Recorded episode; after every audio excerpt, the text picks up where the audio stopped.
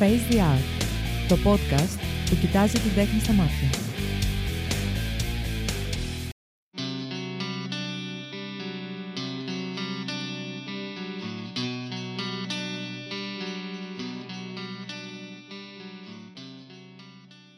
Πώς περάσαν οι μέρες ούτε που κατάλαβα. Καλησπέρα αγαπημένες και αγαπημένοι μου. Στο μικρόφωνο ο Φίλιππος Μαράκης και αυτή είναι η δεύτερη σεζόν του Face the Art Podcast. Καλό χειμώνα φυσικά και δεν θα πω ακόμα, θα πω καλό φθινόπορο. Ενάμιση μήνα σταμάτησα και να πω ότι δεν μου έλειψε το Face the Art, θα πω ψέματα. Ξένος ο χρόνος μάτια μου Γυρνάς στο σκοτάδι να με βρεις Ένα Face the Art που όπως σας έταξα στο κλείσιμο μας βρίσκει ανανεωμένους με το νέο site αρχικά www.facetheart.gr όπου πλέον θα μπορείτε να ακούτε όλα τα νέα αλλά και παλαιότερα επεισόδια.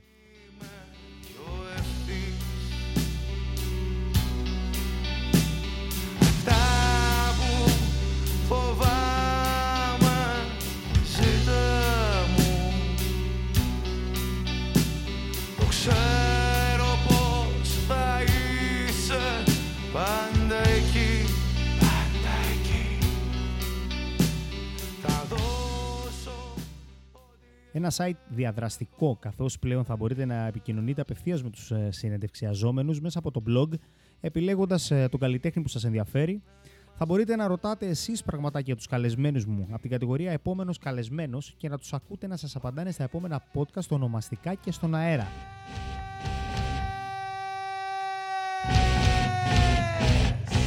Όχι άλλες πια Θα μπορείτε όσες και όσοι επιθυμείτε να ενισχύσετε αυτή την προσπάθεια, όχι απλά με δωρεές πλέον, αλλά αγοράζοντας ουσιαστικά κάποια πραγματάκια μέσα από το e-shop που θα ανέβει εν καιρό. Οι αξίες ε, του Face the Art φυσικά θα παραμείνουν σταθερές. Ήταν, είναι και θα παραμείνει εντελώς δωρεάν για όλους. Θα βγαίνει στον αέρα κάθε δεύτερη πέμπτη στις 6 μέσα από τις μεγαλύτερες podcast πλατφόρμες όπως είναι το Spotify και τα Apple Podcasts. Θα εκπέμπει φυσικά μέσα από το cretanews.gr στην κατηγορία Creta Pods και όπως είπα και πριν, πλέον και μέσα από το δικό του site www.facetheart.gr. Θυμάμαι όπως και χθες Ποδαρικό σε αυτή τη δεύτερη σεζόν του Face the Art by cretanews.gr μας κάνουν οι Αδαείς. Τα έλα σου Οι Αδαείς είναι μια ελληνόφωνη rock μπάντα από το Ηράκλειο. Δημιουργήθηκαν το 2015 και έχουν το σημερινό τους σχήμα από το 2018. Το line-up βρίσκει τον Γιώργο Τσιτσιμή στη φωνή, τον Νίκο Σιλίκο στο lead κιθάρα, τον Γαβριήλ Τζαγκαράκη στη ρυθμική κιθάρα, τον Κώστα Καμπουράκη στο μπάσο και τον Βαγγέλη Αθουσάκη στα τύμπανα. Κάνω και το δρόμο μου συχνά Αν και τα μέλη της μπάντας έχουν ετερόκλητα μουσικά ερεθίσματα και επιρροές, η μουσική τους είναι κυρίως επηρεασμένη από όλο το φάσμα του κλασικού ελληνικού και μη ροκ. Αλήθειες που να Το δισκογραφικό τους ξεκίνημα έγινε το Σεπτέμβριο του 2020 με το πρώτο άλμπουμ τους με το όνομα Μικρή Σκηνή, ενώ τον Ιούλιο του 2022 κυκλοφόρησε το δεύτερο άλμπουμ τους με τον τίτλο Ουρλιαχτά και Άρνηση. Όχι άλλες πια στριγλιές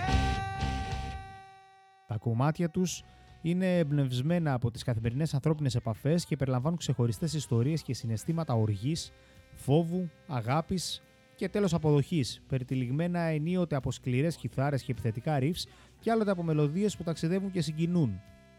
Τα τελευταία πέντε χρόνια έχουν πραγματοποιήσει πολλές ε, συναυλίες σε μουσικές σκηνές και σε διάφορα φεστιβάλ όπως ενδεικτικά είναι το Χανιά Rock Festival, Over the Wall Crete Rock Festival, Cretan Comic Con και άλλα πολλά παίζοντας ως support σε μεγάλα ονόματα του είδους όπως είναι ο Γιάννης Αγγελάκας, ο Βασίλης Παπαγουσταντίνου, τα υπόγεια ρεύματα, η Magic the Spell, τα γυμνά καλώδια, η De Facto και άλλοι πολλοί.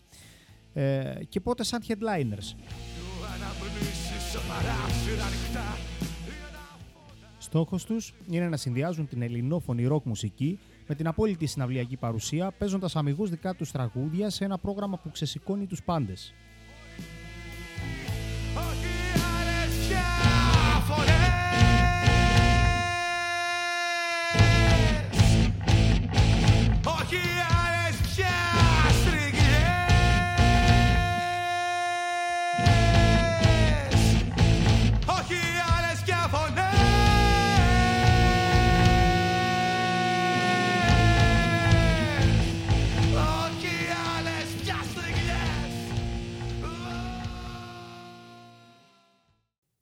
Καλησπέρα Δαΐς. Σας ευχαριστώ πάρα πάρα πολύ που μου κάνετε ποδαρικό σε αυτό το Face the Art τη δεύτερη σεζόν.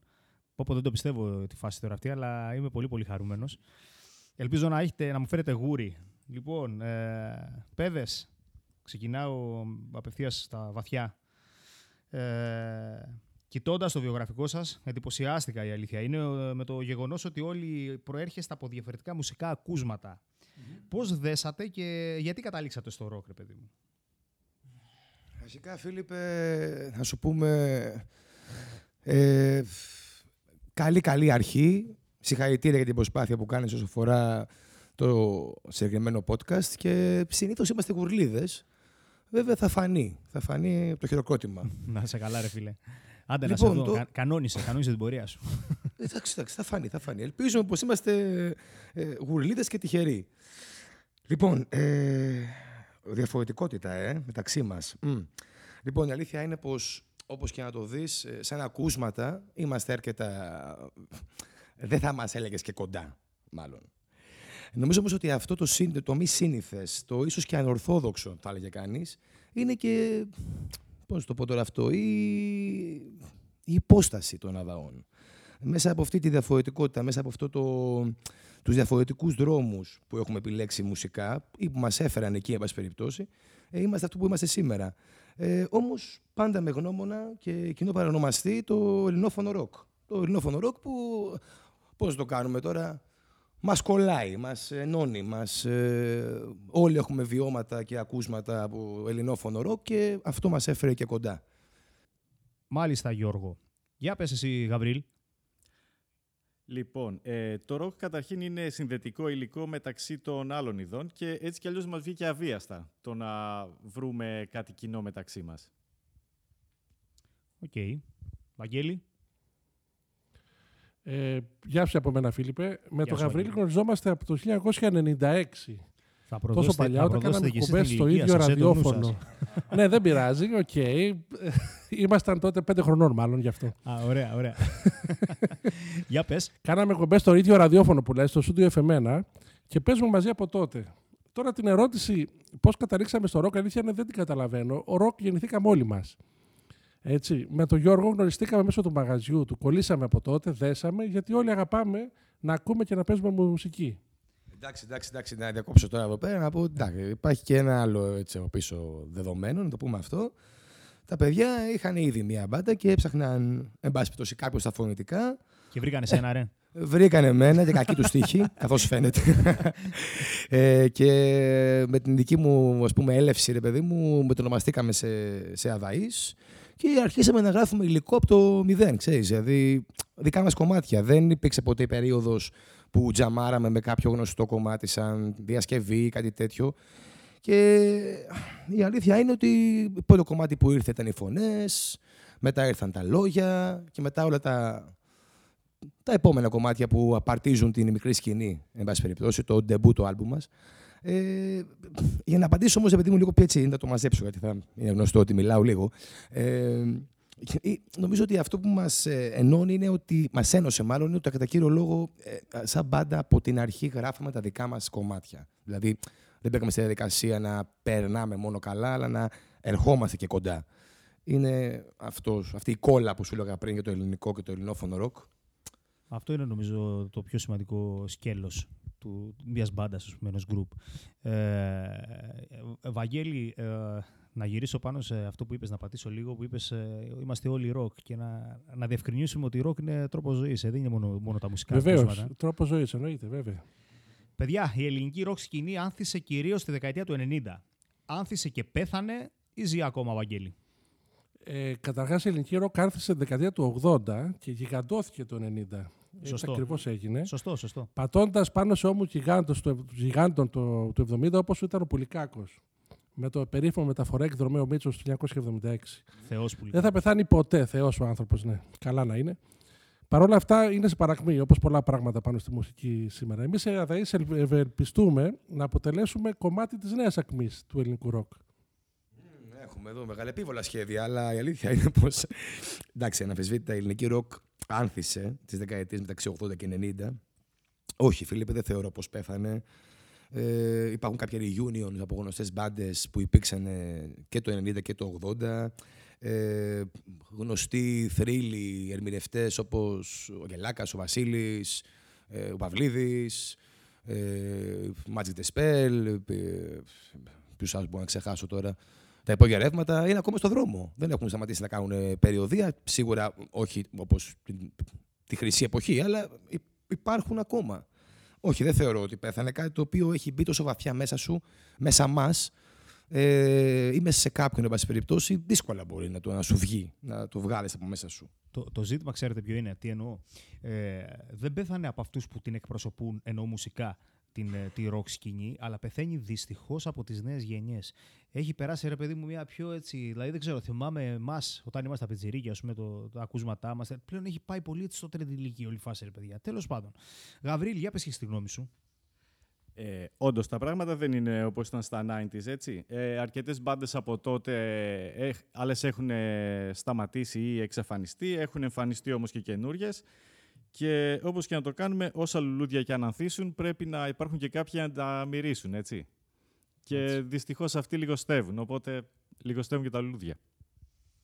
Μάλιστα. Κάποιος άλλος πάνω σε αυτό, κάτι να πει. Συμφωνώ εγώ απόλυτα με το Γαβρίλης σε αυτό το πολύ όμορφο που είπε.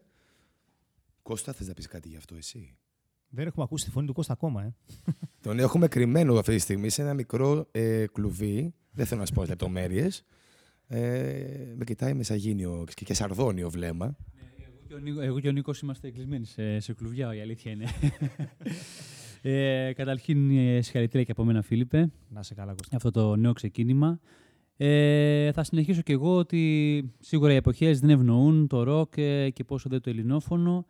Ε, αλλά όπως και να το δεις, Φίλιππε, κάτι που δεν έζησε και χαράχτηκε μέσα σε κάποιους δεν μπορεί να πεθάνει. Μπορείς να με πεις γραφικό, φίλε μου, αλλά είναι η αλήθεια. Δεν ξέρω, θέλω να πιστεύω πως συμφωνείτε, συμφωνείς. Ναι, ναι. Πάντως, ε, τέλος πάντων, ναι, συμφωνώ, συμφωνώ. Δυστυχώς. Δυστυχώς συμφωνώ που λέει ο λόγος. Λοιπόν, Γιώργο, Φίλιππε, πόσοι γνωρίζουν ότι έχεις τατού με στίχους της Μποφίλιου; Δηλώνω εδώ υπεύθυνα ότι έχω διαβάσει στίχους της Μποφίλιου στο σώμα του, του Γιώργου του Τσιτσιμή. παρακαλώ, Στη γάμπα, στη γάμπα. Βασούλα μου, δεν είναι το που νομίζεις. Ο Φίλιππος δεν ξέρω τι λέει τώρα, τι εννοεί γυμνό. Ε, Ηρακλούτε και, και, πα- και ελληνική ΛΑΕ, δεν ξέρω τι εννοεί εδώ πέρα ο, ο, ο δεσπότης μας. Λοιπόν, ποια είναι η ερώτηση, πώς το ξέρουνε; Ναι, ρε παιδί, ξέρω εγώ, εσύ πες μου. Υπο- Το δείχνεις, υποπτεύουμε, το ρε κρύβεις, φίλε, τι κάνεις; Υποπτεύουμε πως αυτοί που με έχουν δει γυμνό ή παρατηρούν τις γάμπες μου θα έχουν δει ότι στην αριστερή μου γάμπα έχω ένα τατουάζ από κάποιους ε, στίχους της ε, Ντάσης Μποφίλιου. Ναι, το αποκαλύπτω. Έχω τατουάζ με στίχους της Μποφίλιου. Είναι η αλήθεια. Για να είμαστε εντάξει και πιο συγκεκριμένοι, η στίχη είναι του Γεράσιμου Ευαγγελάτου. Το έχει ερμηνεύσει η Ντάση Μποφίλιου και η μουσική είναι του θύμου του Καραμονατίδη είναι το μέχρι το τέλος. Ένα κομμάτι που την περίοδο που το είχα χτυπήσει σε τατουάζ ε, με γέμιζε και ε, το πίστευα πολύ. Παραμένει τα αγαπημένα μου κομμάτια, εν πάση περιπτώσει. Μάλιστα. Βαγγέλη, πώς το διαχειρίζεστε το γεγονός ότι ο Γιώργος ακούει Μποφίλιου. Πρέπει να δεις τη γάμπα του. Έχει φτιάξει ένα βιβλίο ανοιχτό και έχει μέσα στίχους και πιστεύω ότι και στο άλλο πόδι θα φτιάξει το ίδιο κάποια στιγμή. ε, κοίτα, είναι ένα, ο Γιώργος είναι ένα πραγματικά βαθιά συναισθηματικό άτομο, έτσι. Ε, φαίνεται και από τους στίχους των τραγουδιών μας. Είναι λογικό πραγματικά αυτούς τους άνθρωπους να ακούει αυτή τη μεγάλη καλλιτέχνη. Κώστα, ποια είναι η γνώμη σου περί αυτού; Ε, μ, η Μποφίλου αγαπήθηκε, έτσι. Αγαπήθηκε από τον κόσμο, ενώ παράλληλα κατάφερε να μπει και στις καρδιές των θαυμαστών της. Έτσι λοιπόν απλά, ουσιαστικά σαν ένα ερωτικό βέλος θα έλεγα, το που μπορώ να φανταστώ μετά από όλη αυτή τη συζήτηση που κάναμε πριν. Ε, ένα ερωτικό βέλος ε, πήγε γι' αυτό στην καρδιά του Γιώργου, ο οποίος να πούμε ότι είναι ένα παιδί ε, που ξέρει να περνάει καλά. Δεν βαριέσαι ποτέ με τον Γιώργο. Είμαι χαρούμενος που είναι μαζί μας στην πάντα. Είμαστε όλοι μαζί εδώ μια ομάδα. Ε, ένα παιδί που έχει ενθουσιασμό. Ε, και μ, ουσιαστικά του έδωσε αυτοπεποίθηση αυτό το κομμάτι να ξεπεράσει την κάθε του δυσκολία. Θέλω να Όμορφα. δηλώσω ότι ψάχνουμε μπασίστα αυτή τη στιγμή. Μετά τις ερωτικές δηλώσεις που έκανε για ο Κώστας δεν μπορεί πλέον να ακολουθήσει ένα πλάνο μπασίστας στους Αδαή. ε, δεν ξέρω τι έγινε. Εν πάση Ψά- περιπτώσει. Ψάχνει για δουλειά μετά από τη συνέντευξη. ο Κώστας.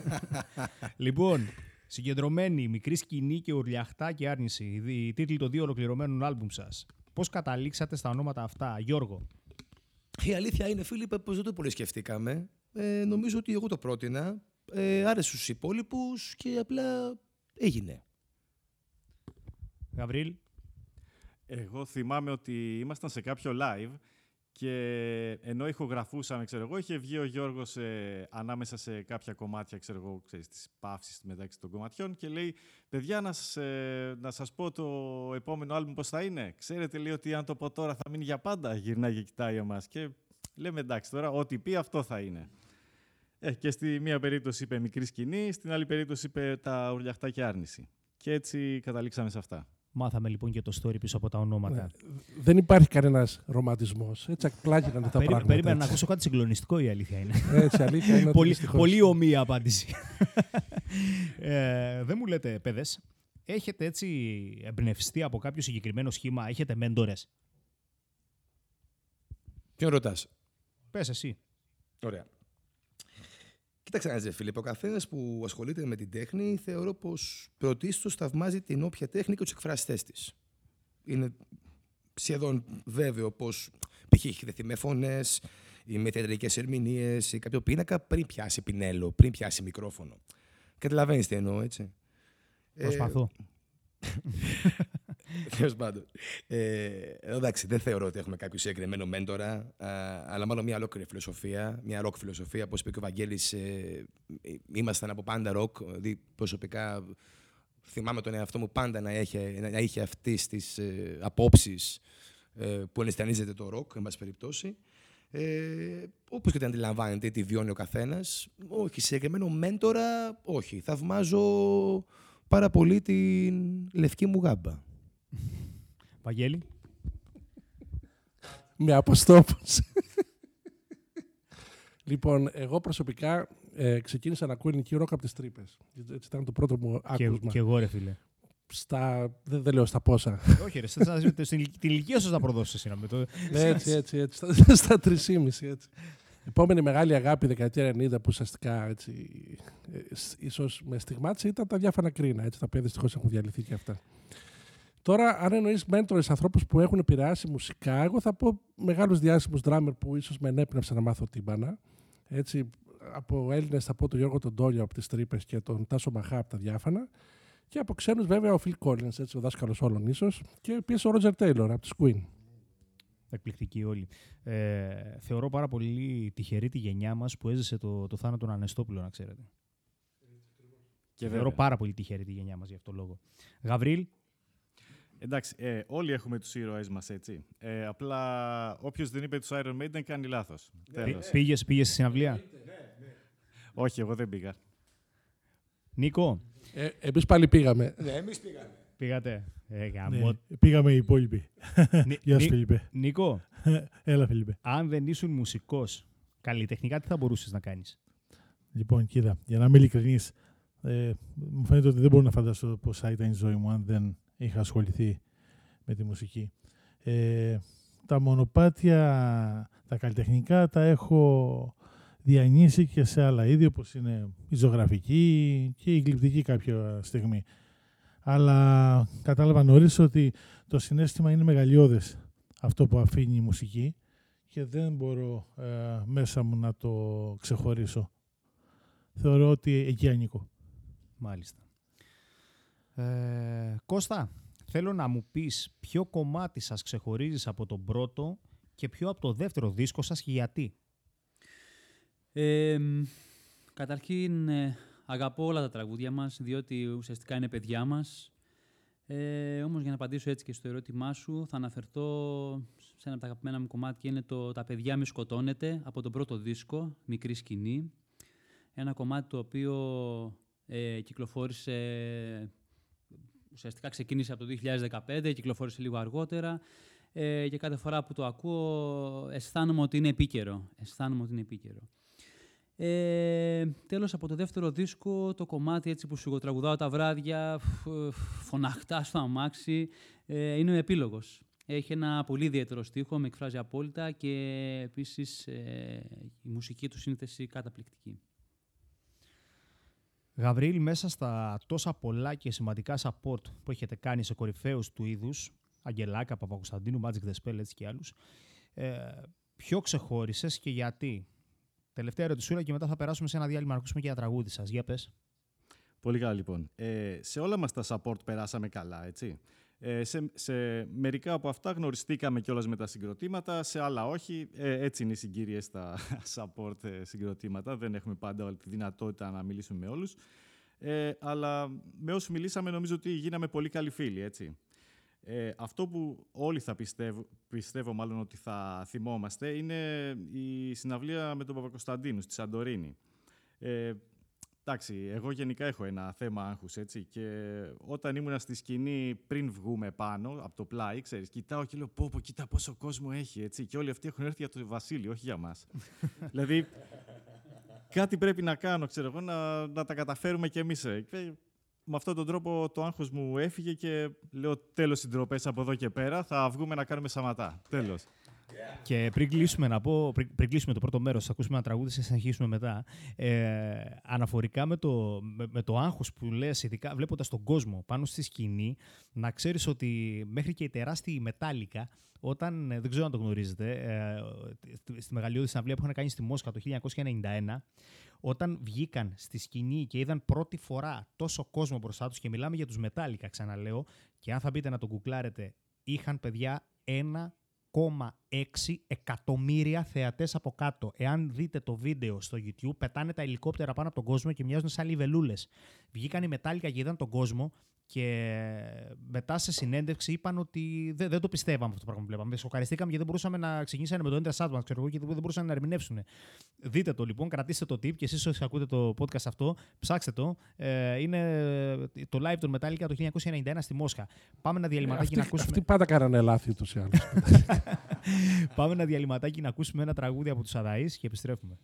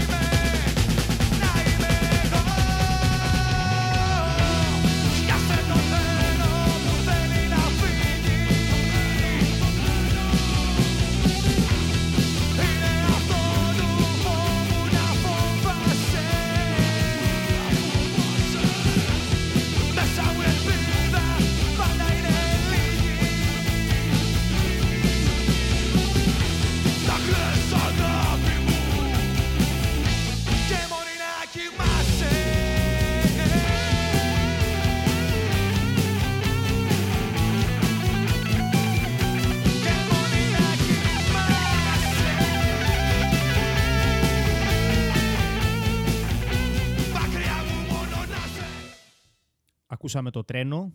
Πολύ όμορφο τραγούδι. Ε, είναι στο, στο καινούριο ή στο προηγούμενο δίσκο σας; Είναι στον ε, καινούριο, στον τελευταίο, στα ουλιακτά και άρνηση. Ήταν λοιπόν το τραγούδι το τρένο.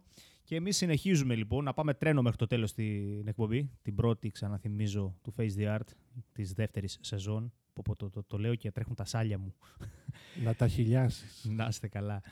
Λοιπόν, για πείτε μου τώρα, παιδάκια, τα όνειρά σας, ακούστε τώρα ερώτηση, πού τερματίζουν; Πώς σας, φα- βασικά πώς σας φαντάζεστε στο μέλλον; Ε, κοίτα, τα όνειρα δεν τερματίζουν ποτέ. Γι' αυτό λέγονται και όνειρα. Έτσι. Τελειώνουν βασικά όταν τελειώνει και ο άνθρωπος. Αναγκαστικά. Εμάς προσωπικά μας φαντάζομαι σαν μια παρέα που του αρέσει, τους αρέσει να παίζει μουσική. Περνάμε καλά και μέχρι να μπορούμε, ηλικιακά εννοώ και από άποψη δυνάμεων, αλλιώς θα πηγαίνουμε με καροτσάκι. δεν είναι θέμα. Πολύ, πολύ στέκεσαι εσύ στην ηλικία και κάτι, κάτι θες να πεις, δε. Εντάξει, σε περίπου ίδιο τόνο θα απαντήσω και εγώ, έτσι. Ε, βασικά θα τερματίσουμε όσο φτάνουν οι δυνάμεις μας, όσο καιρό έχουμε έμπνευση ακόμα και όσο μας επιτρέψει και η τύχη, έτσι. Γιατί χρειάζεται Σημαντικός και αυτό. παράγοντας, παιδιά. Ε, δυστυχώς μπορεί να είναι και ο σημαντικότερος, να ξέρετε. Γιώργο. Φίλιππε, κοίταξε να δεις. Ε, Προφανώς τα όνειρα δεν τερματίζουν, όπως είπαν και, τα, και ο Γαβρίλ και ο Βαγγέλης. Ε, όσο αντέχεις και anyway, σε πάει κιόλας. Ε, Προσπαθείς για το καλύτερο. Από εκεί και πέρα, να σου πω την αλήθεια, δεν μπορώ να ξέρω πού, πού θα είμαστε σε 10 χρόνια από τώρα. Αλλά και ελπίζω να γράφουμε μουσική για να είμαστε καλά και υγιείς και τέλεια. Ε, αν μου έλεγες τώρα πριν από 10 χρόνια ότι τώρα θα ράζαμε παρέα, παρέα εδώ να συζητάμε για το νέο άλμπουμ και γενικώς για τη μπάντα, ε, θα γελούσα. Κανείς δεν ξέρει τι μπορεί να έρθει στο μέλλον. Εμείς προσπαθούμε για το καλύτερο και ελπίζουμε γι' αυτό. Σημαντικό και να μην έχετε ταβάνι ποτέ, παιδιά. Όσο υπάρχουν όνειρα, θα σας πω μια ατάκα που θα σας ξενήσει λίγο, μπορεί να σας παραξενέψει. Ε, κάποτε είχα διαβάσει κάτι και που, που είχε πει κάποιος. δεν έχει σημασία ούτε ποιος είτε τι. Είχε πει το εξής. Ε, εύχομαι, λέει, τα όνειρά μας να παραμείνουν όνειρα. Και ξέρεις, εύλογα και εγώ λέω τι λέει ο τύπος, δεν θέλει να πραγματοποιηθούν. Αν λέει κάθε μας όνειρο γινόταν πραγματικότητα, τότε θα έχανε το νόημα η ζωή. Κρατήστε το αυτό, φιλοσοφήστε το λίγο, φιλτράρετε το και προχωράμε. Επόμενη ερώτηση. Ε, θυμάστε έτσι κανένα ευτράπελο που σας συνέβη πάνω στη σκηνή; Εντάξει, ε, σοβαρά πράγματα δεν μας έχουν συμβεί, η αλήθεια είναι έτσι πάρα πολύ σημαντικά. Εγώ θα θυμηθώ στα Χανιά Rock Festival όταν ε, είχαμε παίξει, φυσούσε πάρα πάρα πολύ αέρας και το αριστερό μου κράς έπεσε πάνω μου ουσιαστικά μαζί με το πιατίνι την ώρα που παίζαμε. το έκανα λίγο πιο πέρα και συνέχισα να τελειώσουμε το τραγούδι. Δεν μπορούσαμε να κάνουμε κάτι άλλο. Πες, πες στον κόσμο Έτσι. καταρχάς τι είναι το κράζ για να καταλάβει. Ε, το κράσι είναι ένα πιατίνι το έχουν Από στα τα τύμπανα, στα δύο. drums. που έχουμε στα drums, ε, το οποίο κάνει το χαρακτηριστικό ήχο του κράσι, τέλος πάντων. αυτό, αυτό ακριβώς. Έτσι. Γαβρίλ, εσύ; Ε, στο ίδιο live στο Χανιά Rock Festival θυμάμαι... Τι, ό- όλα εκεί πέρα γίνανε, εσείς τι έγινε; Ε, εντάξει, όχι. Και φαντάσου παίξαμε τα πιο λίγα κομμάτια που έχουμε παίξει σε live στην καριέρα μας ουσιαστικά. Ναι, ε, που λες, ε, θυμάμαι ενώ παίζαμε κάποιο κομμάτι, σε κάποια φάση τσουπ φεύγει η ζώνη του Κώστα από τον μπάσο και του πέφτει τον μπάσο κάτω και μέχρι να την ξαναφτιάξει έπαιζε γονατιστός, ξέρω εγώ, ή και καθιστός κάτω στη σκηνή, δεν θυμάμαι ακριβώς. Ένα άλλο πολύ ωραίο ήταν στην, ε, στα, στη Χάνδακος. Είχε ένα... λα- Ναι, θα το πω. γιατί. Θα το πω, Γιώργο. Λοιπόν, εκεί πέρα που τραγουδούσε ο Γιώργος και έβγαζε τις κορώνες του κλπ. Περνάει από πάνω ένα περιστέρι και έκανε αυτό που κάνουν πάντα τα περιστέρια. Τσουπ, κουτσουλιά, πάνω στο Γιώργο.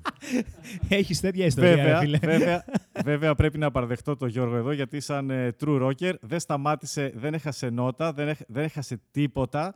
Έτσι, έκανε λίγο με την μπλούζα του, έτσι τσουπ, σκουπίστηκε και συνέχισε, έτσι. Ναι, ε, Ρε γαμό, το έπρεπε να ήμουν σε αυτό, λέει, δεν σας λέω. Παρ' όλα αυτά δεν κέρδισε χρήματα μετά, έτσι δεν λένε.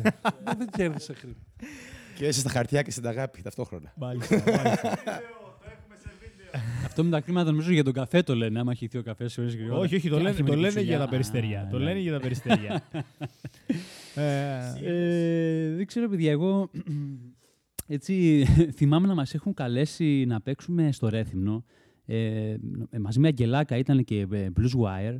Ε, όταν ξαφνικά, μετά από αρκετό δρόμο, βρισκόμαστε ουσιαστικά σ- στη μέση του πουθενά σε ένα μακρύ χωματόδρομο, συναντάμε όντως σε μια μικρή σκηνή, όπως είναι και ο τίτλος του πρώτου άλμπουμ, ε, μ, διάφορους κατασκηνωτές, ε, πάρα πολλές μοτοσυκλέτες που λάβαναν μέρος ουσιαστικά σε ένα φεστιβάλ.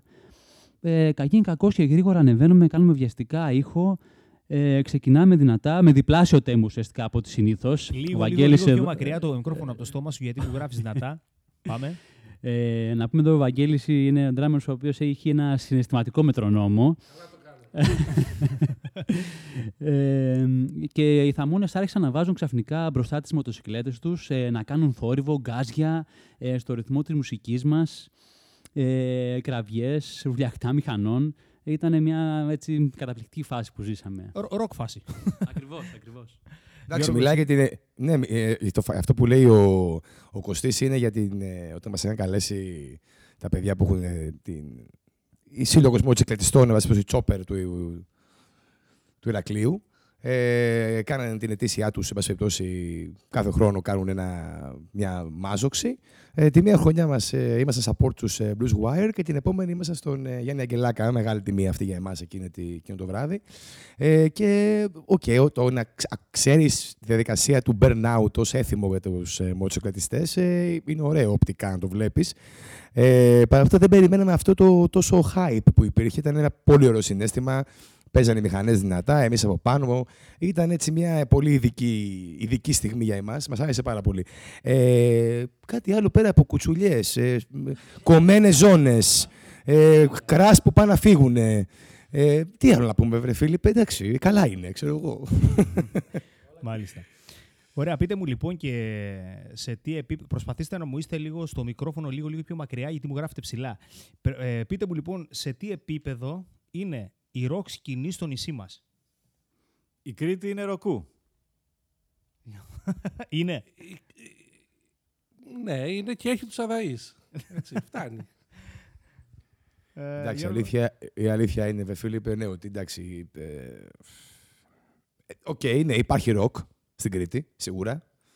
Υπάρχουν μπάντες οι οποίες ε, έχουν κάνει καριέρα, έχουν δισκογραφία, προσπαθούν. Εντάξει, παρόλα αυτά, όπως είναι γνωστό, δυστυχώς, η καραντίνα του κορονοϊού, πολλές μπάντες τις χώρισε, Όσες παλεύαν ε, μπορεί να απογοητεύτηκαν με αυτή την κατάσταση. Ε, αυτή η αδράνεια έφερε και το τέλος, δυστυχώς, για κάποιες. Ε, η πόλη έχει ροκ, αλλά δεν έχει ε, Υποδομές. συναυλιακούς χώρους. Συναυλιακούς Ακριβώς, χώρους, ναι, αυτό θέλω να πω. Ε, εντάξει, ποιος, ποιον τώρα να παρεξηγήσεις και ποιον να κατηγορήσεις που αυτή την εποχή, αφού στους χαλεπούς καιρούς δεν επενδύει. Ε, εν μέρει καταλαβαίνω ότι είναι μια επένδυση η οποία πφ, δεν είναι εύκολο να γίνει εν πάση περιπτώσει αυτή την εποχή. Ε, πιστεύω τώρα που έχουν περάσει αυτές οι ε, επόμενες κρίσιμες δύο εβδομάδες να υπάρξει μια φλόγα από κάποιους και να γίνουν παραπάνω φεστιβάλ, διοργανώσεις, lives. Η, η πόλη έχει άτομα και που ακούνε και που παίζουν ροκ. Χρειάζεται γενικώς ένα support, Έτσι. θεωρώ. Πο- Πόσο, πόσο θα κρατήσουν επιτέλους αυτές οι δύο εβδομάδες; Λοιπόν, αγαπημένο σας ροκ συγκρότημα εντός και αγαπημένο σας εκτός συνόρων. Ποιο είναι, Γιώργο; Ξεκινήσω εγώ; Ναι, ναι, πες. Εντάξει, μιλάμε για, ακρι- για ροκ αμιγώς, ας πούμε. Μπορώ να πω και metal. Ναι, ναι, ναι, Εντάξει, σε, σε όλο το εύρος της ροκ. Εντάξει, για να απαντήσω, ρε παιδί μου, καταλαβαίνω την ερώτησή σου. Ναι. Για να απαντήσω τώρα, θα σου πω ότι προσωπικά αγαπώ πάρα πολύ τον Βασίλη. Τον Κωνσταντίνο προφανώς. Ε, υπήρξε το πρώτο μου, ας πούμε, η πρώτη μου αγάπη όσο αφορά το, το κομμάτι του, του ροκ γενικότερα στην, στη ζωή μου. Τα πρώτα μου ακούσματα ήταν ε, του Βασίλη. Και ε, εντάξει, τώρα, για τους Maiden, τι να πεις τώρα. Μόνο Maiden, εν πάση περιπτώσει. Έτσι. Βαγγέλη. Έτσι. Και εγώ θα πω με τη σειρά από τον Βασίλη, τις τρύπες, τα διάφανα και τη μεγαλύτερη μπάντα του πλανήτη ever, που ήταν και στη χώρα μας πριν από λίγο καιρό, τους Iron Maiden, που πραγματικά ήταν μια υπέροχη συναυλία. Αν έρθουν εξωγήινοι πρέπει να ακούσουν Maiden. Έτσι, δεν υπάρχει περίπτωση. Συμφωνώ και παυξάνω. Γαβρίλ, εσύ. Εντάξει, θα πω και εγώ τους Iron Maiden, γιατί είναι και εμένα αγαπημένη μου μπάντα. Ε, θα πω επίσης. Ε, Είπαμε, έχετε διαφορετικά μουσικά ακούσματα κατά τα άλλα, έτσι. Ναι, τους Black Sabbath. Εντάξει, Black Sabbath ε, και τους Ras. Τους αγαπώ πολύ. Τρομερή. Ε, η μουσική και ειδικά η rock μουσική. Ακούστε τώρα ερώτηση. Έχει πολιτικό υπόβαθρο; Έλα, ας απαντήσει Η- κάποιος. η rock- Σοκαριστήκατε. Εντάξει. Εντάξει, δεν θα σας σοκάρω κιόλας, αλλά ναι, η rock μουσική μπορεί να έχει και πολιτικό υπόβαθρο. Κάποιος άλλος; Εγώ πάλι από τη σειρά μου δεν θα ήθελα να έχει πολιτικό υπόβαθρο. Έτσι. Είναι πίσω κάτι διαφορετικό. Σίγουρα αντιπροσωπεύει πάντα την ελεύθερη βούληση, το ανοιχτό, το ελεύθερο πνεύμα. Πιστεύω ότι αρκεί αυτό. Ε, Γιώργο. π- π- εγώ θεωρώ, Φίλιππε, πως κάθε μορφή τέχνης έχει πολιτικό και κοινωνικό χαρακτήρα και οφείλει να έχει. Στη δική μας σύζευξη, εν πάση περιπτώσει, κυριαρχεί το δεύτερο. Μια και τα κομμάτια μας ασχολούνται κυρίως με τα καθημερινά μικρά ή μεγάλα προβλήματα και τις ανησυχίες, τις σκέψεις, τους προβληματισμούς που έχει ο κάθε άνθρωπος στο σήμερά μας, στη Για- ζωή γι' του αυτό δηλαδή. και σας έκανα την ερώτηση αυτή. βιωματικά είναι τα κομμάτια μας κατά κύριο λόγο. Ε, όπως έχουμε πει, εντάξει, όλοι οι στίχοι που γράφω για αγάπη μιλάνε, Φίλιππε. Οπότε οι στίχοι των Αδαών δεν έχουν βέβαια θέμα μόνο τον έρωτα ή τις ανθρώπινες σχέσεις. Ε, έχουν αυτή την κοινωνική προσέγγιση που θεωρώ ότι πρέπει να υπάρχει, όπως και η πολιτική. Εμείς έχουμε επιλέξει να μιλάμε για κοινωνικά κατά κύριο λόγο θέματα ή ενίοτε να σατυρίζουμε. Πολύ ωραίο. Ε, πριν κλείσουμε, μια ερώτηση που θέλω έτσι, μια απάντηση από όλους σας. Τι σας αρέσει να κάνετε εκτός μουσικής και πείτε μου ο καθένας ατομικά, ρε παιδί μου. Ξεκινάμε, ας πούμε, με τον Γιώργο, πες μου. Ε, Φίλιππε, εντάξει, εγώ στη μουσική ασχολούμαι με τα tabletop RPGs, όπως κάποιοι θα ξέρουν, και το LARPing. Ταινίες προφανώς και σειρές, όπως όλα, όλοι οι nerds σαν εμένα. ε, τιμή μου και καμάρι μου, μ' αρέσει που είμαι. Εννοείται ξεκάθαρα. Ε, και όπως θα έλεγε κάποιος, ε, μ' αρέσει και λίγο η μπύρα. Λίγο. Δεν το περίμενε αυτό κανείς να το πω, ε. ναι, μ' αρέσει λίγο η μπύρα. Βαγγέλη. Και για χρήση εσωτερική, όχι μόνο εξωτερική. Έτσι. λοιπόν, τα δικά μου τέσσερα σημεία του ορίζοντα των ενδιαφερόντων μου είναι βασικά η ιατρική, η μεγάλη μου αγάπη, η παθολογία, η μουσική, το διάβασμα. Λατρεύω και έχω τα άπαντα από Stephen King. τα έχω διαβάσει όλα, έχω μια ολόκληρη βιβλιοθήκη.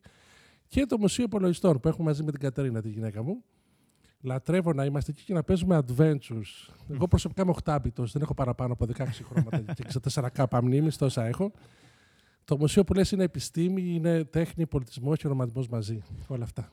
Ε, αν θες, πάρε χρόνο έτσι, κάποια δευτερόλεπτα να εξηγήσεις τι είναι αυτό το μουσείο.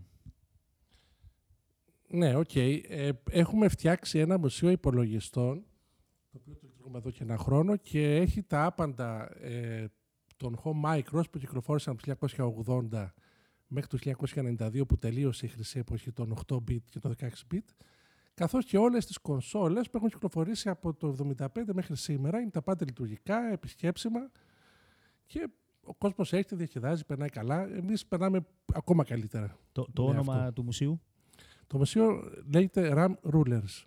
κρατήστε το παιδιά, να το επισκεφτείτε. Πραγματικά είναι μια πολύ ρετρό φάση που ειδικά η δικιά μας γενιά έτσι θα, θα γουστάρει επισκέπτε- αν το επισκεφτεί. Γαβρίλ, Λοιπόν, ε, εκτός μουσικής, ε, μ, ε, εμένα η αγάπη μου είναι να κάνω babysitting σε πιγκουίνους, το οποίο είναι η δουλειά μου ουσιαστικά.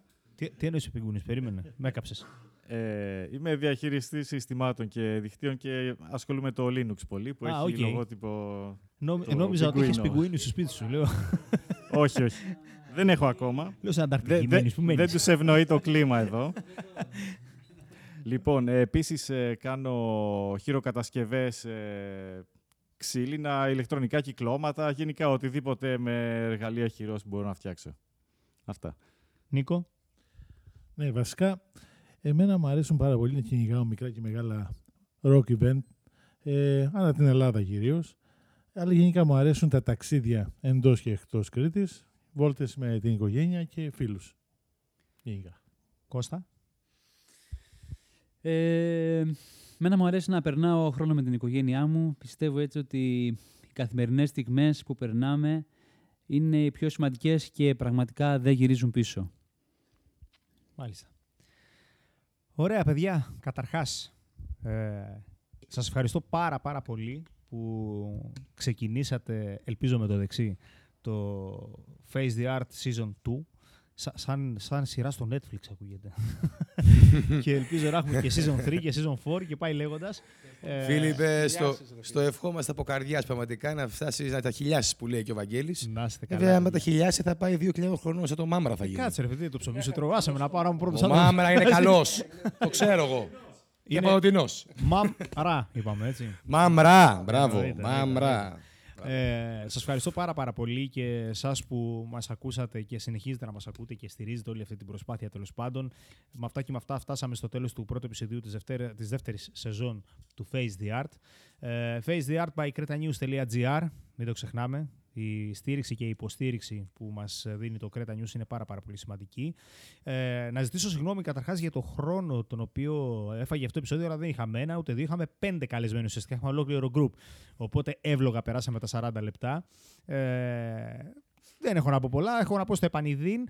Μην ξεχάσετε να μπείτε στο site μας www.facetheart.gr να ακούσετε το επεισόδιο αυτό αλλά και όλα τα προηγούμενα ε, το οποίο εκπέμπει ως γνωστό μέσα από τις μεγαλύτερες podcast πλατφόρμες όπως είναι το Spotify και τα Apple Podcasts και τι και, δεν έχω κάτι άλλο. Αυτά. Σας ευχαριστώ. Στο επανειδήν.